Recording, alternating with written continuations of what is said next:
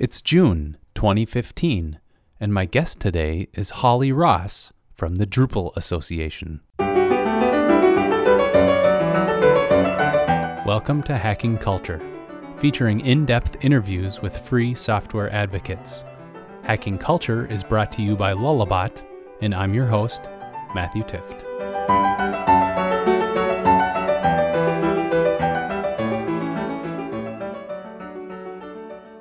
As many of you have figured out by now, I spend a lot of time working on Drupal, one of the leading content management systems built with free software.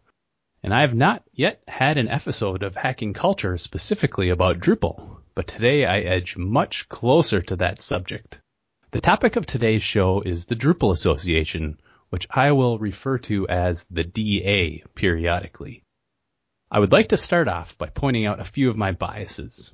I've been an individual member of the Drupal Association, a candidate for the Drupal Association Board of Directors, and in each year I helped organize the Drupal Camp Twin Cities, I've always made a point to promote the Drupal Association. I've been a longtime supporter of the DA and I think they're doing great work.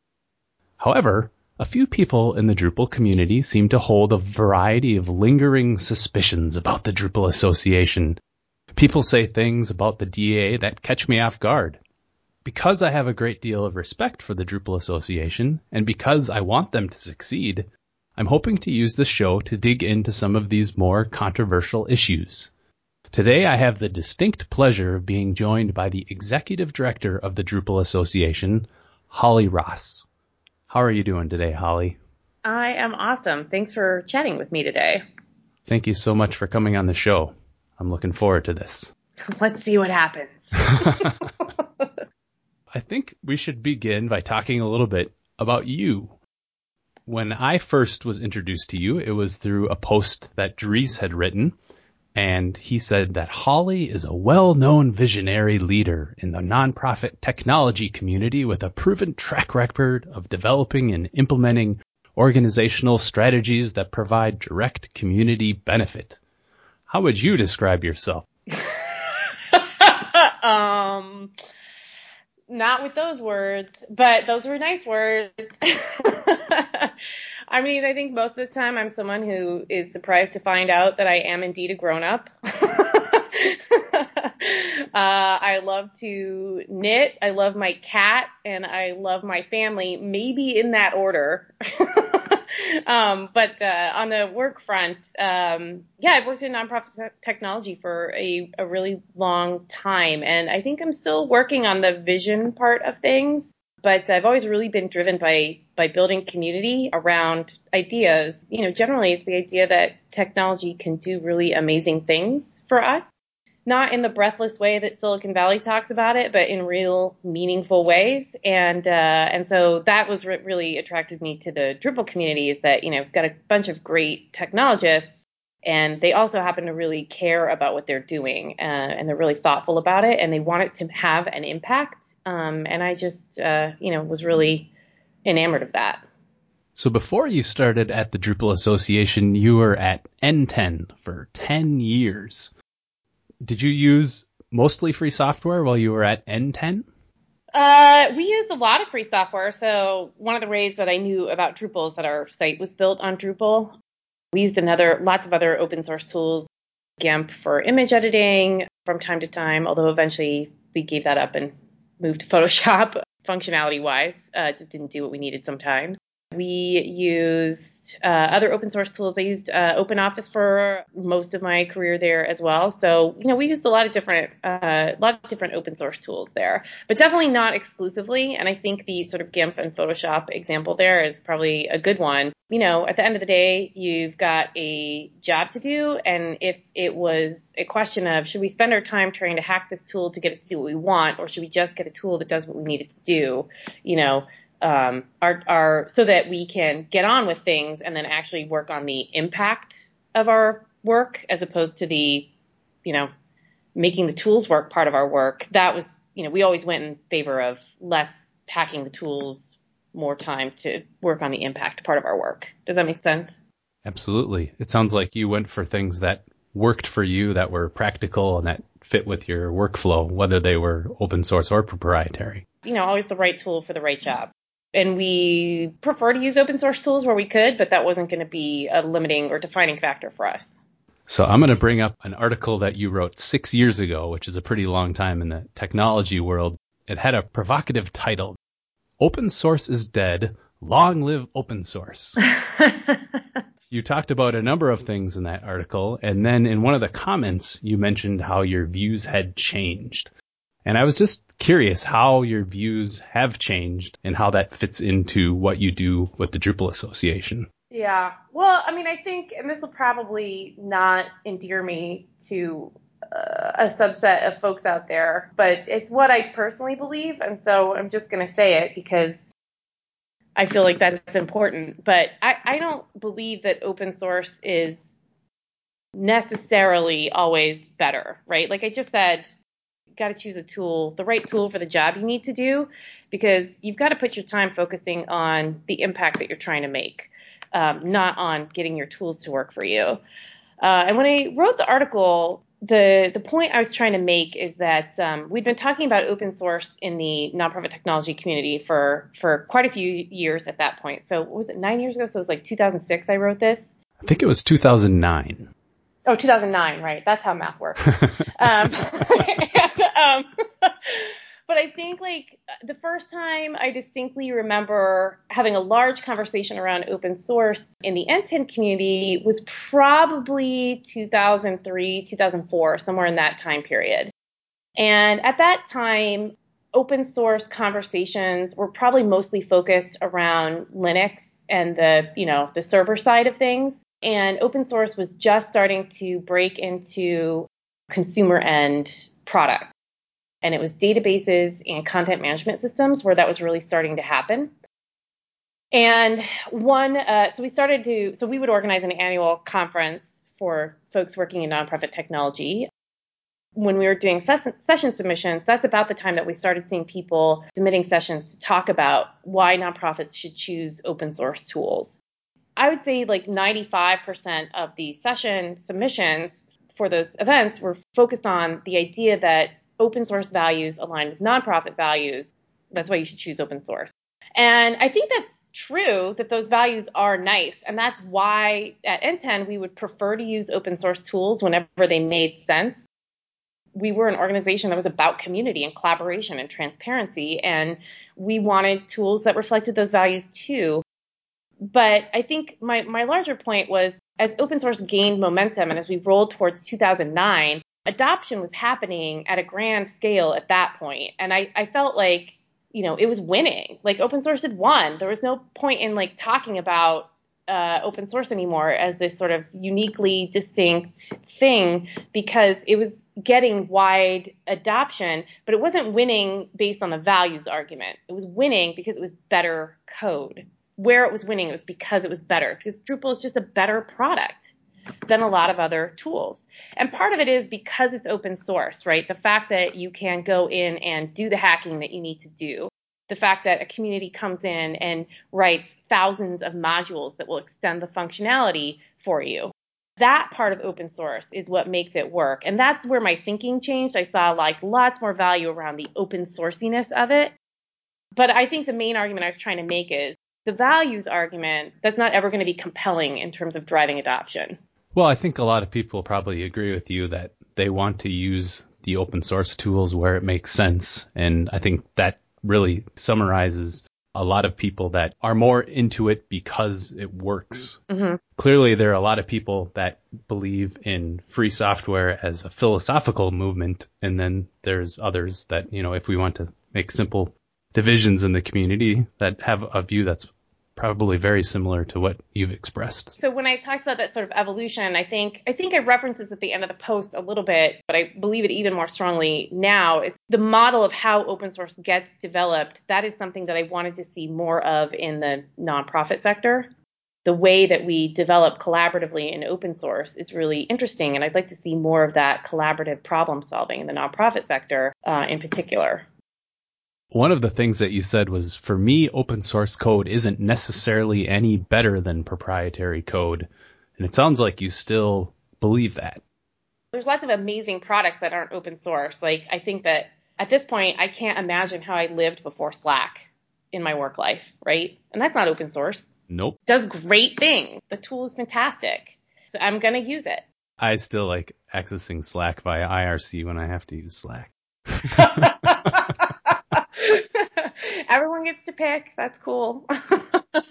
I, I, really do believe that I don't want to ever try and force my values onto other people. So I like that when there are solutions that work for everyone where we can say, Hey, Slack works really great for me and I like how the apps work and I like how they host all of our data and it makes it easier. But I like that it also allows people who want to just access all of their chatting type things through an IRC client. I like that it allows them to do that as well. Yes, and I really think that that's a place, another place where open source really won is that I think that that kind of openness in its architecture that allows you to integrate it so nicely with so many other tools and to interface with it the way that you want to interface it with it, that kind of openness, that's because of the open source ethos. Open source has influenced tools even these closed source tools to be more open and allow you that flexibility.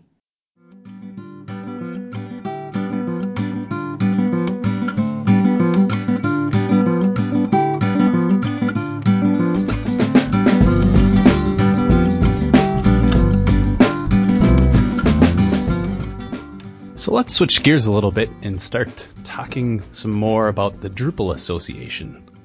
Over the past couple weeks, uh, especially at DrupalCon, I've talked to a lot of people about Drupal and the Drupal Association, and I've heard a lot of people express their ideas about how they understand what the DA is and what it does.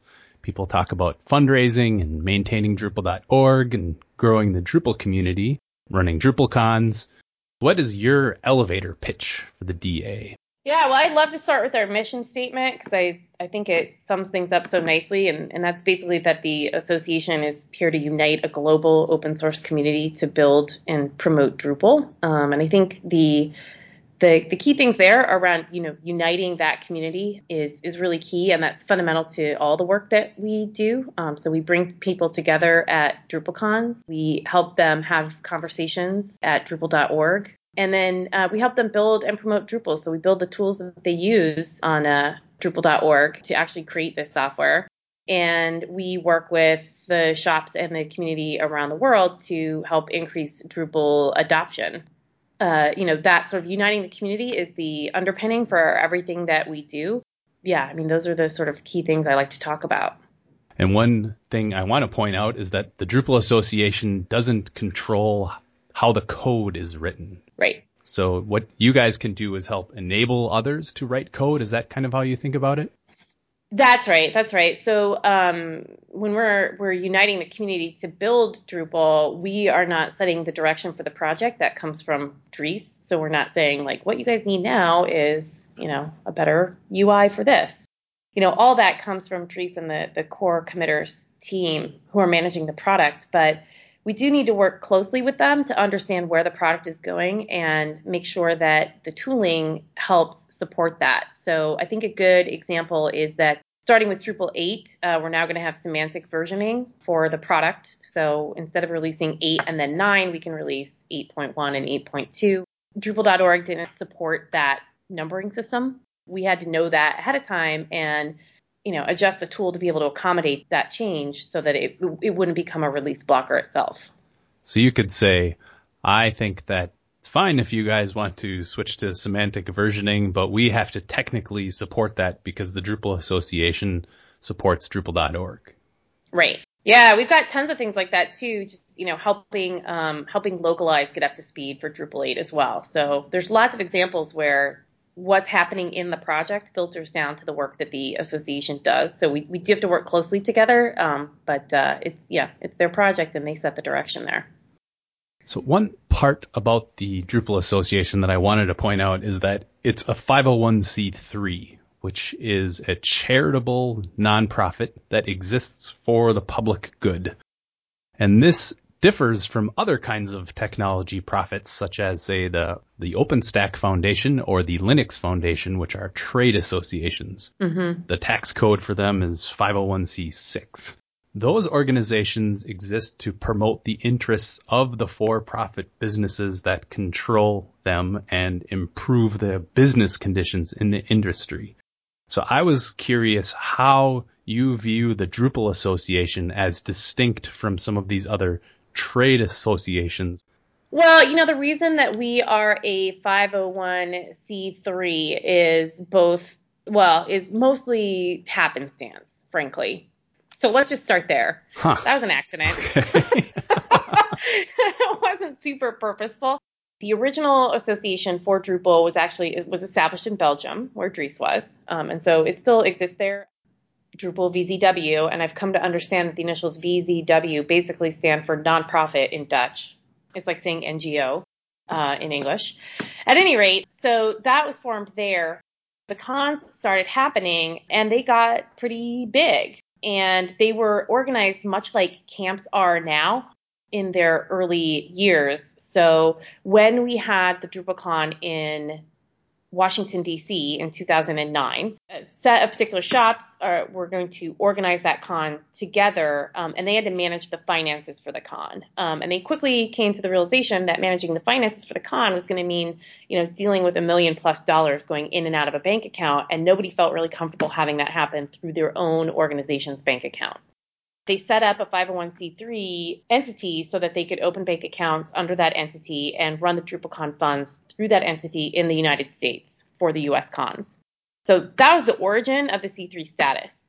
Following that, the board of VZW voted to establish a US entity um, and basically move the association operations to the US. And essentially what we did was align the business under that existing 501c3 application. That's the happenstance part of it. So we have this C3 status somewhat accidentally, and it was definitely given at a time when the IRS wasn't looking at C3 status the same way they do now for, for open source projects. So if we were to apply today for a C3 for C3 tax status, I'm not sure we would get it, but it's just a tax status. It doesn't need to define who we are as an organization or what we do. So, you know, I think as the association grows, we might see us decide to realign under a different tax status model. I don't know what that future looks like for sure, but I don't think we need to be a C3 forever. Uh, or we might have a C3 arm that's that really is got public benefit. It like it helps build Drupal developers by doing you know uh, Drupal Drupal education programs in schools, right? We help high school students learn Drupal, right? And that that kind of training could be run under a C3 arm, but we have more trade association activities under a C6, for example. There's lots of ways to organize legally. So it sounds like you've thought about this a bit. I think about that all the time, yeah. On the DA website right now, there's a, a video that talks about the Drupal Association one of the things it mentions is that the Drupal associations helps Drupal businesses grow. How does that benefit the public good if those Drupal businesses grow? Well, you can make lots of arguments there, right? Like, oh, when Drupal businesses grow, they hire people, people have jobs, you know, that kind of thing. But to your point, that kind of work actually probably does align more closely with a C6. But again, like just historically how things happen we have the tax status that we have. certainly isn't against the public good, right? To, to build businesses and create jobs. uh-huh. You know, we don't we don't feel like there's anything dishonest happening. I do think it's worth us looking at more closely in the future to think about where the right alignment really is. This isn't some secret or something like that. This is something that you guys are considering saying, what is the purpose of the Drupal Association? Where are we going? Sounds like you're you're seeing the Drupal Association as potentially moving more towards activities that are more trade association like.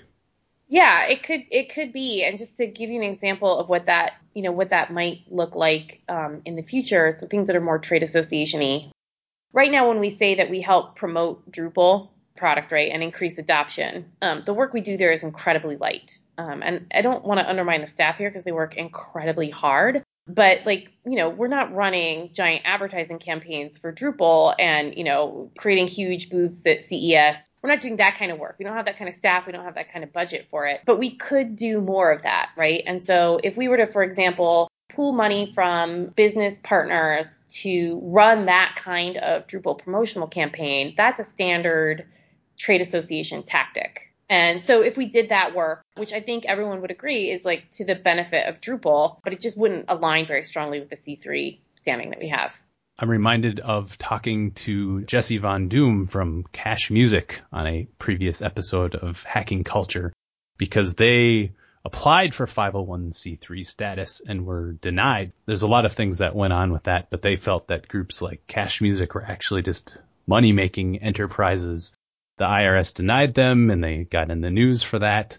And now Jesse believes that Cash Music is more of an educational organization, which sounds similar to what you were talking about with that aspect of what the DA does. Mm-hmm. And he feels that cash music is working to solve the problems that the for profit industry cannot solve. Do you think you would say something like that about the Drupal Association? Here's the thing. The definition of public good is really broad. And here's how the IRS measures it. Because remember, this is a tax based status, not a values based status that's assigned whether you're a C3 or C6, right? It's all about tax. So how the IRS measures it is your funding sources. So in order to maintain your C3 status, you know, on top of all the legal filings and whatnot that you have to do, you also have a public support threshold that you have to be able to pass. And basically, I can't remember the exact percentages, so don't hold me to the numbers. Some percentage of your revenue has to come from the public um, and be in support of your mission from the public. For a normal nonprofit, public support might look like grant funding and donations, as opposed to revenue from activities like a lot of nonprofits have businesses that they run um, to help fund their work, right? And, and that work is not considered public support. For the association, most of our public support comes from membership dollars that we receive and then program related dollars as well, program that directly serves our mission. And so for us, the largest section of program related funding is DrupalCon revenue, both the sponsorships and the ticket sales. So that's fulfilling our public funding model. So we're still like completely compliant in the eyes of the, the tax law. As we grow, if we take on additional funding models, like we've introduced some advertising opportunities, for example, that's considered unrelated business income first of all, it's taxed, but also it is not public support. And so, it, you know, it, as those revenue lines expand, they will eat into our public support percentage, and we will we would be at, the, at some point forced to think about what legal model we want to pursue at that point. Sure. We're legally we're legally doing. You're not breaking the law. we're not breaking the law. but I also, like I said, I want to be, I want to be true to the values and the spirit of that tax status as well, because that's who we are as an organization, right? Like it's not good enough in the Drupal community to, to just following the letter of the law, right? Sure. We want to follow the spirit of the law as well. Well, and the big difference with a charity, a 501c3, and a trade organization is that the trade organizations are not a neutral party. You know, they have to listen to the businesses that support them. Yeah. Yeah. And that's why we would probably not pursue a single entity model. We might form a C6 that does one set of activities because it would make sense for promoting Drupal to work heavily with the businesses. But the, the needs of the businesses often compete against the needs of the individual developers. And in that sense, a C3 might make more sense to serve their needs. So, you know, these are the kinds of fun complexities that we toy with. Tax code seems like it can be such a boring topic, just like talking about, you know, free software licenses. But it is really, I think, important that people understand, you know, the essence of what the organization is trying to do. As you mentioned earlier, you know, what is the mission of the Drupal Association and are we fulfilling that? I think that's great that you're exploring some of these other avenues because uh, certainly I've heard a lot of people talking recently about the corporate influence in Drupal and mm-hmm. the idea of having two nonprofits supporting it. Well, on one hand, that seems kind of scary, but on the other hand, that I can see where that could make some sense. Mm-hmm. Yeah, and I don't, I don't have the answers. I'm just saying, like, these are the kinds of issues that get raised and that we're trying to navigate. And even though, like I said, it is just tax code, we're trying to do in a values-based way.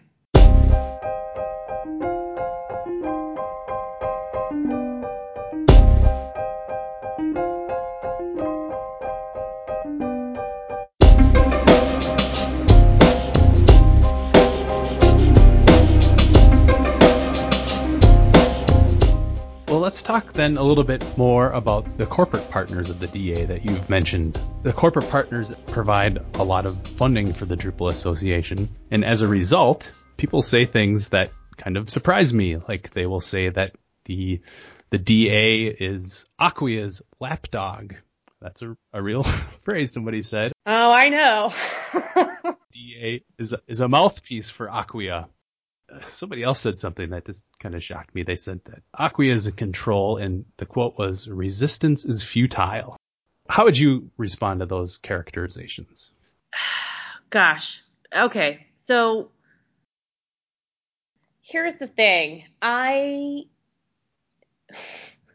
I have a very strong emotional personal reaction. So I'm gonna I want to start there actually with my personal reaction, and then I want to talk about how that's a little bit separate than the the DA reaction. So the reason I have an emo- like a personal reaction to this, even though it doesn't seem like it's a personal thing for someone to say the DA is the mouthpiece of the lapdog, it, I, I do take it really personally, and the reason is that I have, I think, a high amount of personal integrity, and so it is offensive to me when people say that because I don't want to be anyone's lapdog or mouthpiece.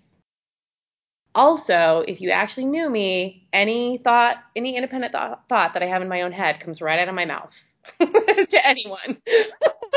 so I sort of find it hilarious to think that, uh, you know, I would I would let this organization be the mouthpiece for anything. But you know that I find just sort of personally insulting, and I think it bothers me for my staff as well because just, you know, watching the hours that these guys put into their work and how deeply they care about the outcomes, it's insulting to imply that they are somehow being duplicitous. And so that's like my personal reaction to it. It makes me mad. but I think, you know, I can put that aside and for the association, I have a couple of thoughts. On the one hand, I don't think those are healthy expressions of concerns, but I do appreciate that people have concerns. And I honestly actively believe that it is important for people to push back and to challenge the things that we do, basically. I, I think it's important for the community to hold up their hand and say, wait a minute, why are you doing what you're doing? Because even the best of intentions are sometimes fueled by unspoken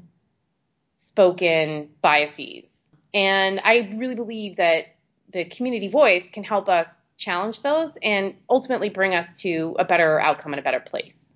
So I think that that is good. And then I would just like to fundamentally say that is also not to use inflammatory language here, but that is ridiculous. it's just ridiculous. I have no idea what's going on at Acquia from day to day. so like, you know, it's sort of a funny thing for me to think about. Just logistically, we got our, enough of our own stuff going on that we're really not concerned about what Acquia is doing day to day beyond, you know, whatever business relationships we need to facilitate to do things like make sure they're having a good sponsorship opportunity like we do with every other sponsor. That was a great answer. I hope people hear that. I hope I have to have less of those backroom conversations. Well, you know, and I, I think too, like, there's only so much I can say for a certain set of people. Like, it, it just, like, they're not going to believe that. You know, they're not going to believe what I have to say. And that's okay. Like I said, I think they have a role to play. I just would like to find a less inflammatory way to have those conversations because it's insulting the way that it's put.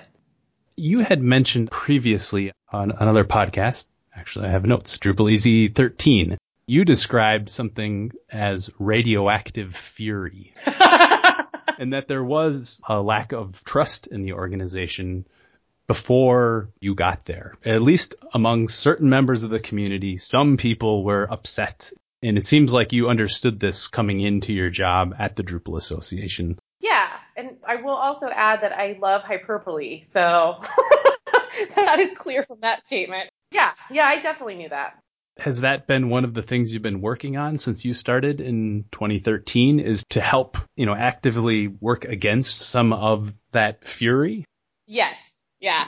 Yeah, and I want to I want to be clear like I don't think that the issues were solely the fault of, you know, any previous incarnation of the association. I think it's um was a completely natural tension because the community existed long before any kind of governing body did. What's naturally going to happen is you're going to put a governing body down because you need some things to be able to grow the community. When that governing body comes to town, they're going to start to do some things, take on things that the community maybe isn't as efficient at doing anymore the implication is that if the association takes on the work, that somehow these, the community was not doing it well enough, or we don't like the way the community was doing it, or like somehow we're disrespectful of the people that were doing the work in the past. And there is like sort of a natural power struggle that happens. No matter how well it's executed, that's going to be there and it's going to cause a ruckus. And I fully accept that. And so the only thing we can do is try to execute really well when there is an agreement in general that it's time for the association to take something on. For example, staffing up to work on Drupal.org. And, you know, we've run into this like again and again. I, I talked to a few volunteers at Austin who were like, it's awesome that you have someone whose part-time job is to help answer questions in the webmaster queue now. Am I still needed as a volunteer? And that question is a super healthy expression of that tension. So it was great. We had to have a dialogue with the Webmaster queue volunteers. We're taking on this role because of these things and we're trying to answer the questions that, you know, you guys don't want to have to deal with, you know, and like, let's sort out where our line ends and yours begins, that, that kind of thing. So I think that's mostly where the, as I so eloquently described it, fury comes from. it's like that that kind of really natural thing. And it did get exacerbated by a few, I think, potential missteps there. What what might be described as missteps. And I have really worked hard to basically execute against those tensions as well as I can. And that's by putting out as much information as I can, by being as conversant as I can, by being open to feedback, right? And just trying to model the way that we want to have these conversations. The word I've heard you use a lot is transparency.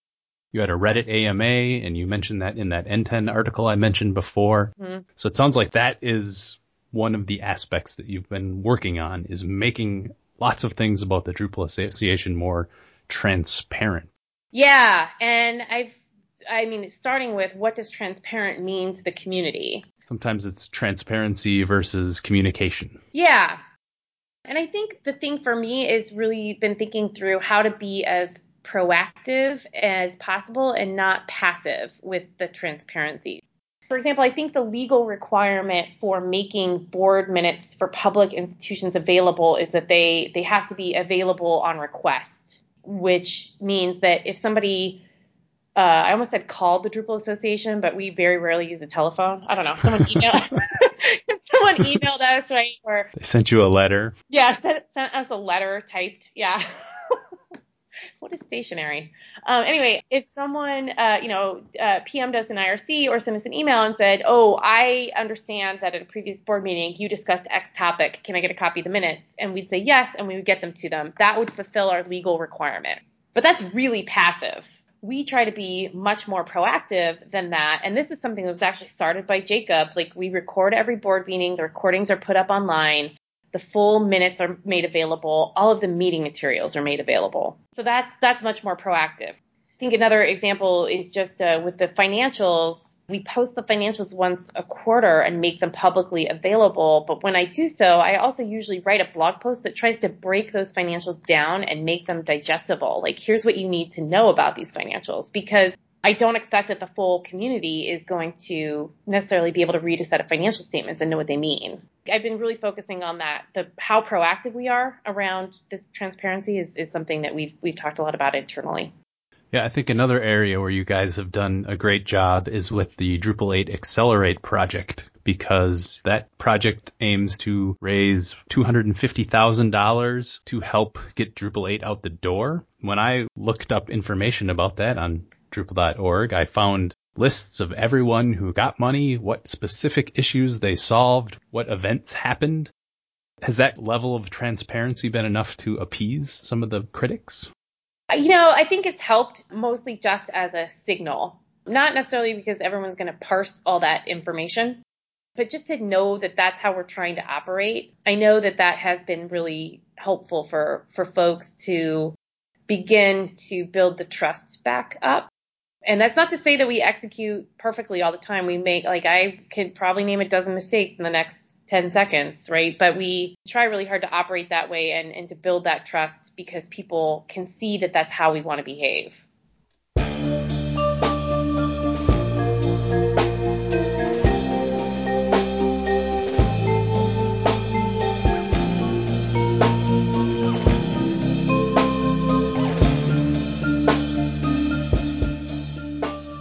I noticed on the website that the last time the Drupal Association had an annual report was from 2011. Mm-hmm. Do you think the annual reports play a role with regards to the transparency of the Drupal Association?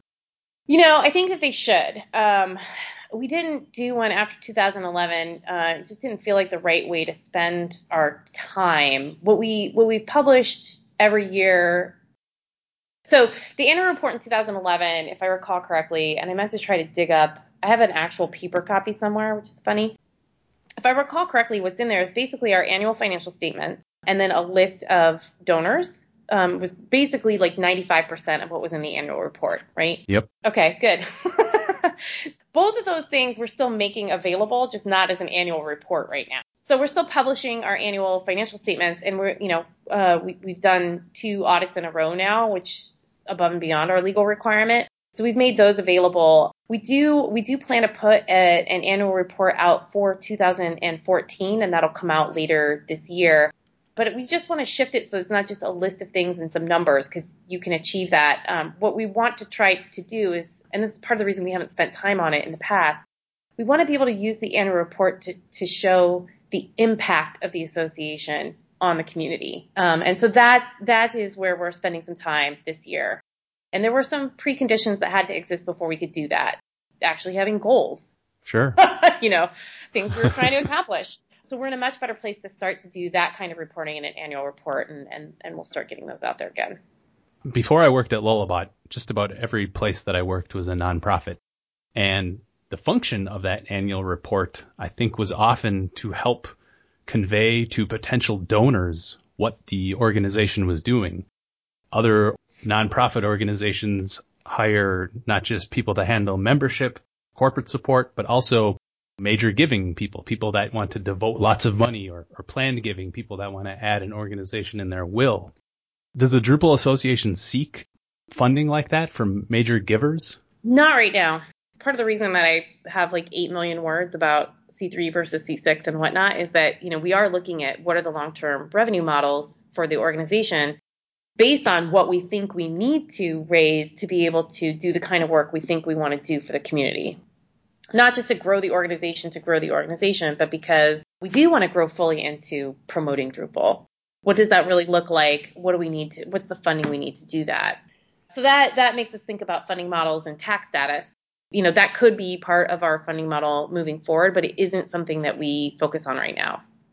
I don't raise that as a big criticism, but it just makes it seem like, in a way, the, the Drupal Association is kind of a different sort of nonprofit from some of the other nonprofits that maybe people are involved with. And maybe the fact that it's very technology focused and filled with people that are very hands on and that are used to being able to look at everything and wanting full transparency and, you know, open code and all of that. You know, I wonder if that has some effect on, you know, how the organization functions.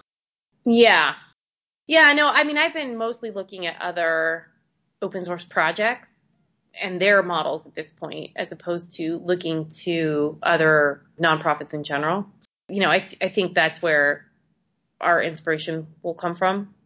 And some of those, some of those do have, you know, like major giving programs. I could see that being part of our future, but I just don't know yet. Speaking of other projects, you have mentioned in a Twitter conversation where you talked about. Did I set that up just really well? Do I get points you for setting really that up? Did. it's like you knew what I was going to say. you mentioned that you wanted Drupal to be more like Linux than Puppet. Mm-hmm. You said we will be Puppet if the number of companies paying developers to work on Drupal core does not spread out.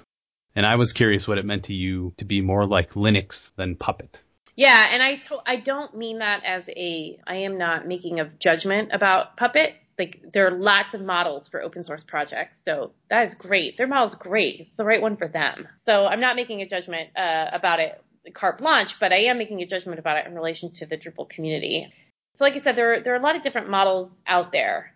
In the Puppet model, you've got a single privileged actor in the Puppet labs. And I'd say, you know, WordPress has a single privileged actor in the form of Automattic. And by single privileged actor, I mean there is an entity that benefits from the adoption of that open source tool. And they benefit from the adoption and the ecosystem around it. So, for example, as Puppet is more widely adopted, Puppet Labs benefits from selling Puppet services. And as WordPress is more widely adopted, Automattic benefits from people using the Automattic tools like their ad services and I presume eventually these, you know, the commerce tool they just bought and all that good stuff.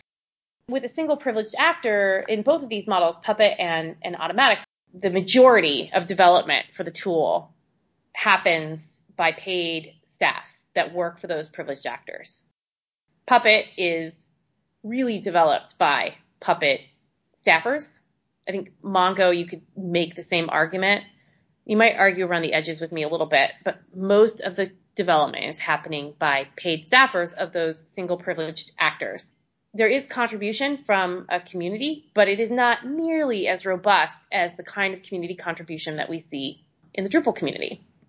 What I mean by I want us to be more Linux than Puppet is Linux is an interesting case.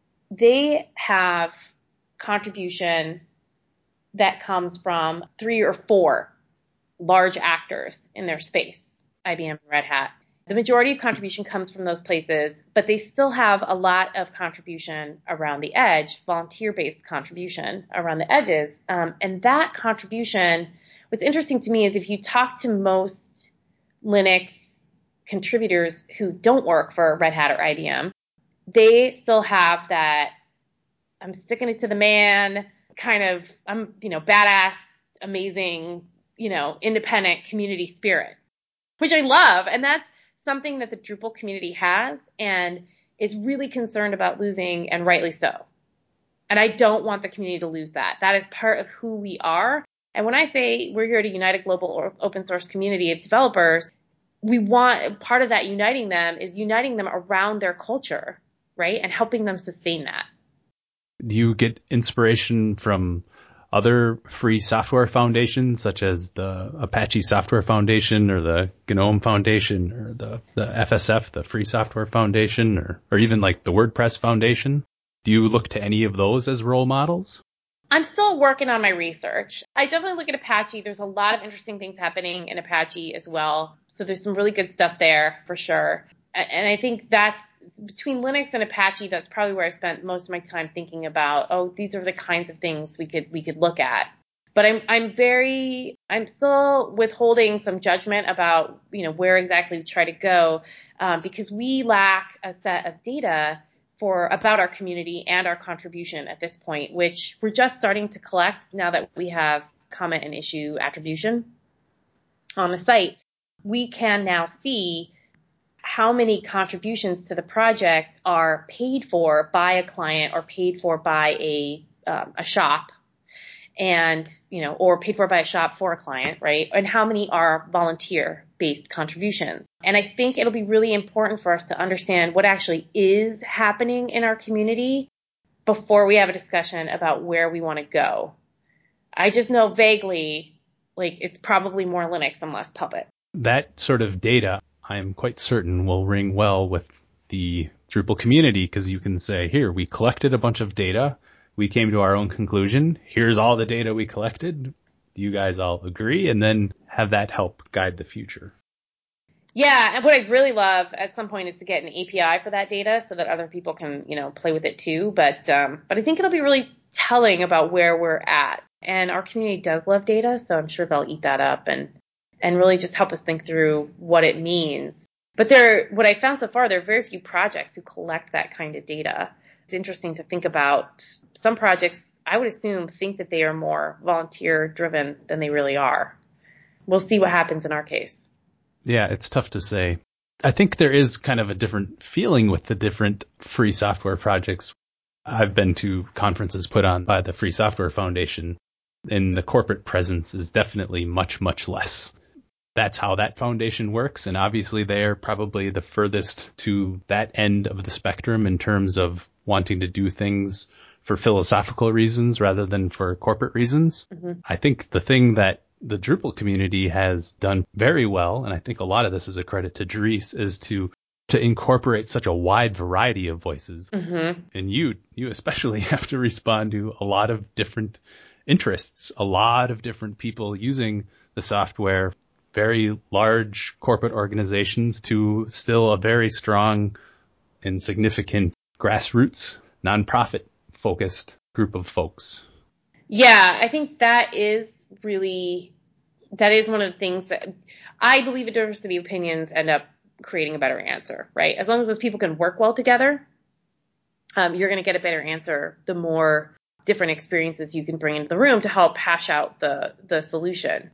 That's a tough thing to put into practice.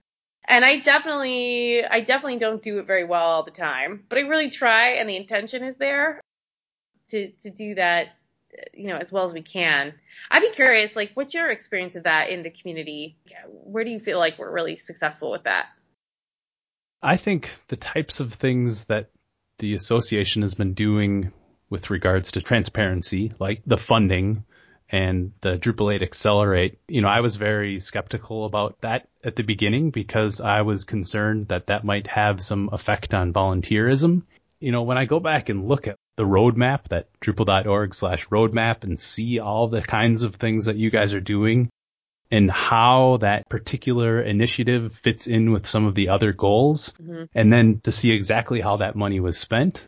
I think that's really a good way of, you know, being out in the community, telling people what you're going to do, showing them this is where we're going. Hey, just so you know, and, and then saying here, this is what we did and this is the results. In that initiative, I saw lots of individuals donate. Drupal Camp Twin Cities that I've been a part of did a matching gift thing. You know, big organizations like where I work at Lullabot donated money. And I think those types of things where you can get lots of different people working together towards that common goal. I think that is one of the, the best places. I think the way you guys have gone about looking at the tools on Drupal.org, you know, I went to the, the talk at DrupalCon about the changes there. I think anyone would be really hard pressed to say that those changes to making the developer or the contributor experience better benefit any one entity. It seems like those tools are awesome. And the fact that we've continued to host all of our code on Drupal.org, I mean, I think that's awesome too. It's one of the few places where there's like a major open source project that's not using GitHub. You know, I'm kind of biased myself. I have particular biases towards like how the Debian community works mm-hmm. and that strong grassroots feeling. You know, on the other hand, I I work at a large organization that works with big for-profit companies and I think it's great that they can all kind of coexist. Yeah. I mean, I'll agree. Like if you, you know, what's interesting about D8 Accelerate is there are some people who don't really like that goal, right? And don't, don't think that we should be providing that funding, which is totally fair. They can, you know, you know, they don't have to participate and there's a place for folks who, who do feel aligned around it to, to go forward. I think the harder the harder kinds of things are the stuff that we tend to try to solve in the issue queues. That's the place where I get really knotted up in in trying to figure out how to allow for a diversity of opinion and still get to an answer because we often have both sort of philosophical um, and sometimes they border on religious arguments, right, alongside of sort of tactical operational arguments. You can't reconcile this should absolutely not exist with I'm so glad you're doing this. The issue of the issue queues is that that's you know that's been a long tradition of the Drupal community to let lots of people talk. yes, and, yeah. And allow for lots of opinions and then it seems like we sort of settle on something. You know, there's definitely a history of free software projects that have been successful using that approach. Mm-hmm. We reject kings and, and monarchs and voting yeah. or something like that. It's more about that general consensus. Yeah. I don't necessarily want us to step into that right away, right? Like there's lots of other work for us to do, but I do think, I think a lot, I don't worry about, but I think a lot about how the tooling influences the kinds of conversations that we have. Because I think the way the issue queues are constructed, we don't believe in kings in the association, right? Like we don't surround Angie with a security team, right? And we don't like put special things on her badge to let everyone know how fancy she is. But at the same time, I think the way the tooling works now, it is sort of king making or queen making in the sense that very few people can begin to control an outcome very quickly the way the tooling works now. Especially because um, I think Josh pointed out the other day, he actually has some research somewhere, something that we've talked about a bunch, which is that the psychology behind these kinds of tools is that people tend to actually jump on a negative bandwagon much more than they will plus one a positive comment. So I don't know. Like I, I think I think there's some of the things about the tools that reinforce some negative behavior in our community that does exhaust everyone. The fact that that has been a successful model in the past, I'm glad that you're not using that as a reason not to change it and that you guys are doing all this work to look at how we can change that to make it better because I certainly know from my own personal experience that it took a long time to figure out how core development work. Mm-hmm. You know, it used to be you'd have to write subscribe, you know, if you wanted to start following an issue. right. Yeah, I mean those those kinds of things. I think you know those are on our roadmap now, and those are the kinds of things that are easy, right? Like just make it easier for folks who want to get engaged to find that path, right? And we're really focused on that right now. But I do think it's time to think about like is the community at a scale where the tools don't really serve the project that well anymore? Are they actually becoming a hindrance instead of helping? But that's for another day. We got plenty of fix this other stuff to work on, I guess. I think that volunteerism piece is key. And I mentioned the Drupal 8 Accelerate project. I have mixed feelings about it. I kind of go back and forth. Some days I'm inspired by all these people that want to give money to support developers. Some days I'm feeling like, well, if they're going to pay for this issue to get fixed, then maybe I don't want to spend my evening working on this core issue when somebody else might be getting paid to have that fixed. I, I think that's totally fair. And I think the, it goes back to that Twitter conversation about do we want to be Puppet or do we want to be Linux or, you know, we want to be Drupal, but you know, which, if, the, if that's a spectrum, which side do we want to be closer to? I think that we have more corporate contribution than we know because we haven't been able to see it. I would guess that the majority of work done on Drupal core is paid for. It's either paid for by Acquia, who obviously pays for Drupal devs. And I just also want to say thank you to Blackmesh for hiring Kathy and paying for her time. And it, you know, it does result in code contribution. And even though Kathy doesn't spend most of her time writing core code, but uh, but mostly, you know, Acquia hires core devs. Uh, with Chapter Three hired Alex Pott, right? So that's amazing there's that, and that is that's a significant amount of code right there. But then I think you know other code comes from other other paid projects. So I think we just have to recognize that the project is at a scale where paid contribution is necessary. And now we have to sort out how should that payment work? Should it be because companies sponsor core developers the way Acquia and Chapter 3 and Blackmesh have? Or should it be uh, another entity that pays for them? Like maybe there is a, you know, a, some other, a, an association arm that pays for that.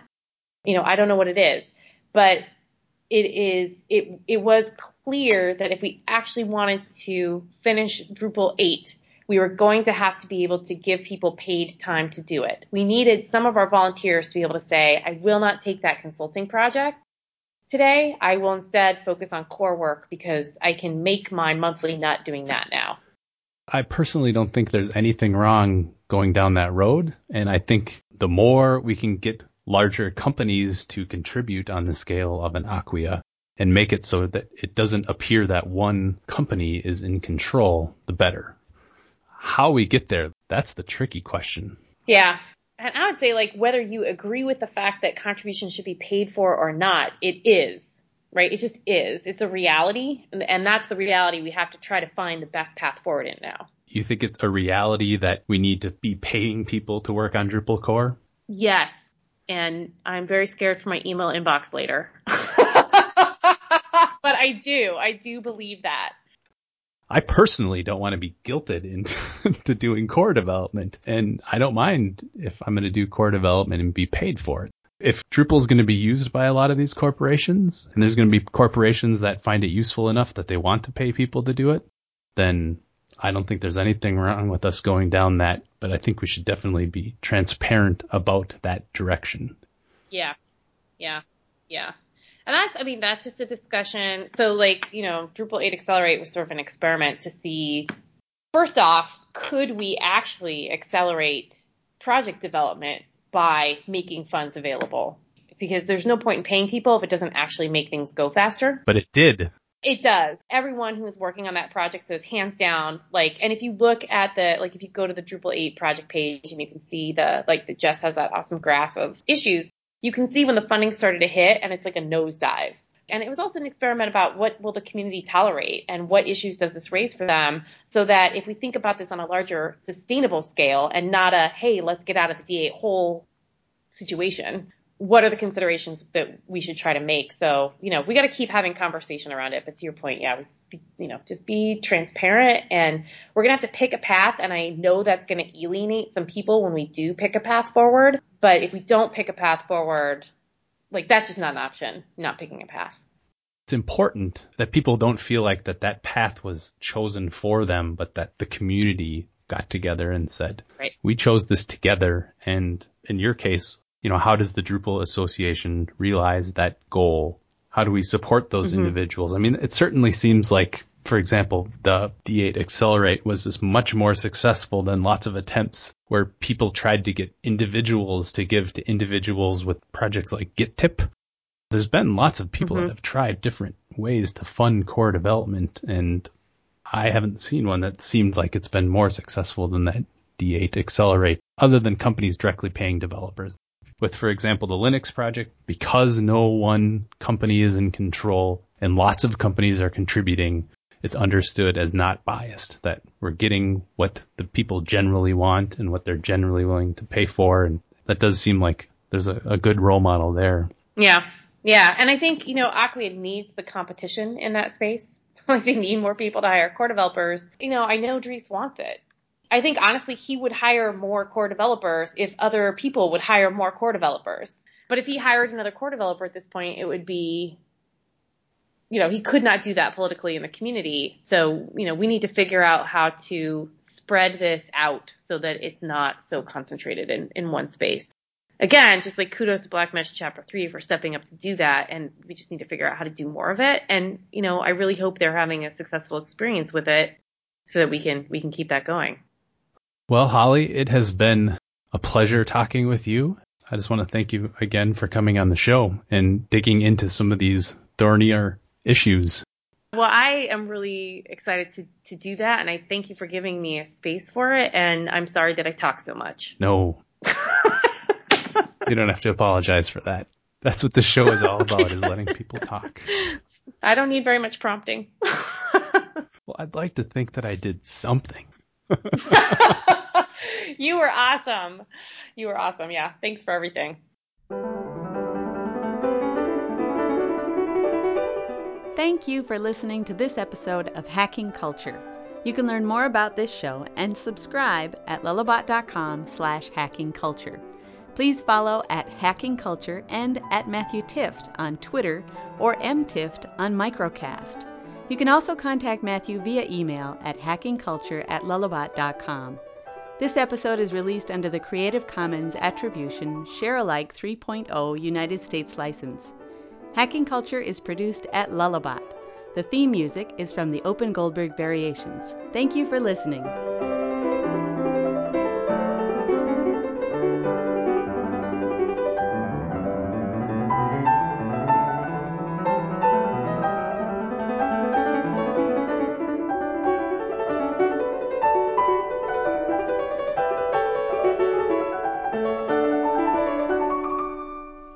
Was that a big enough answer?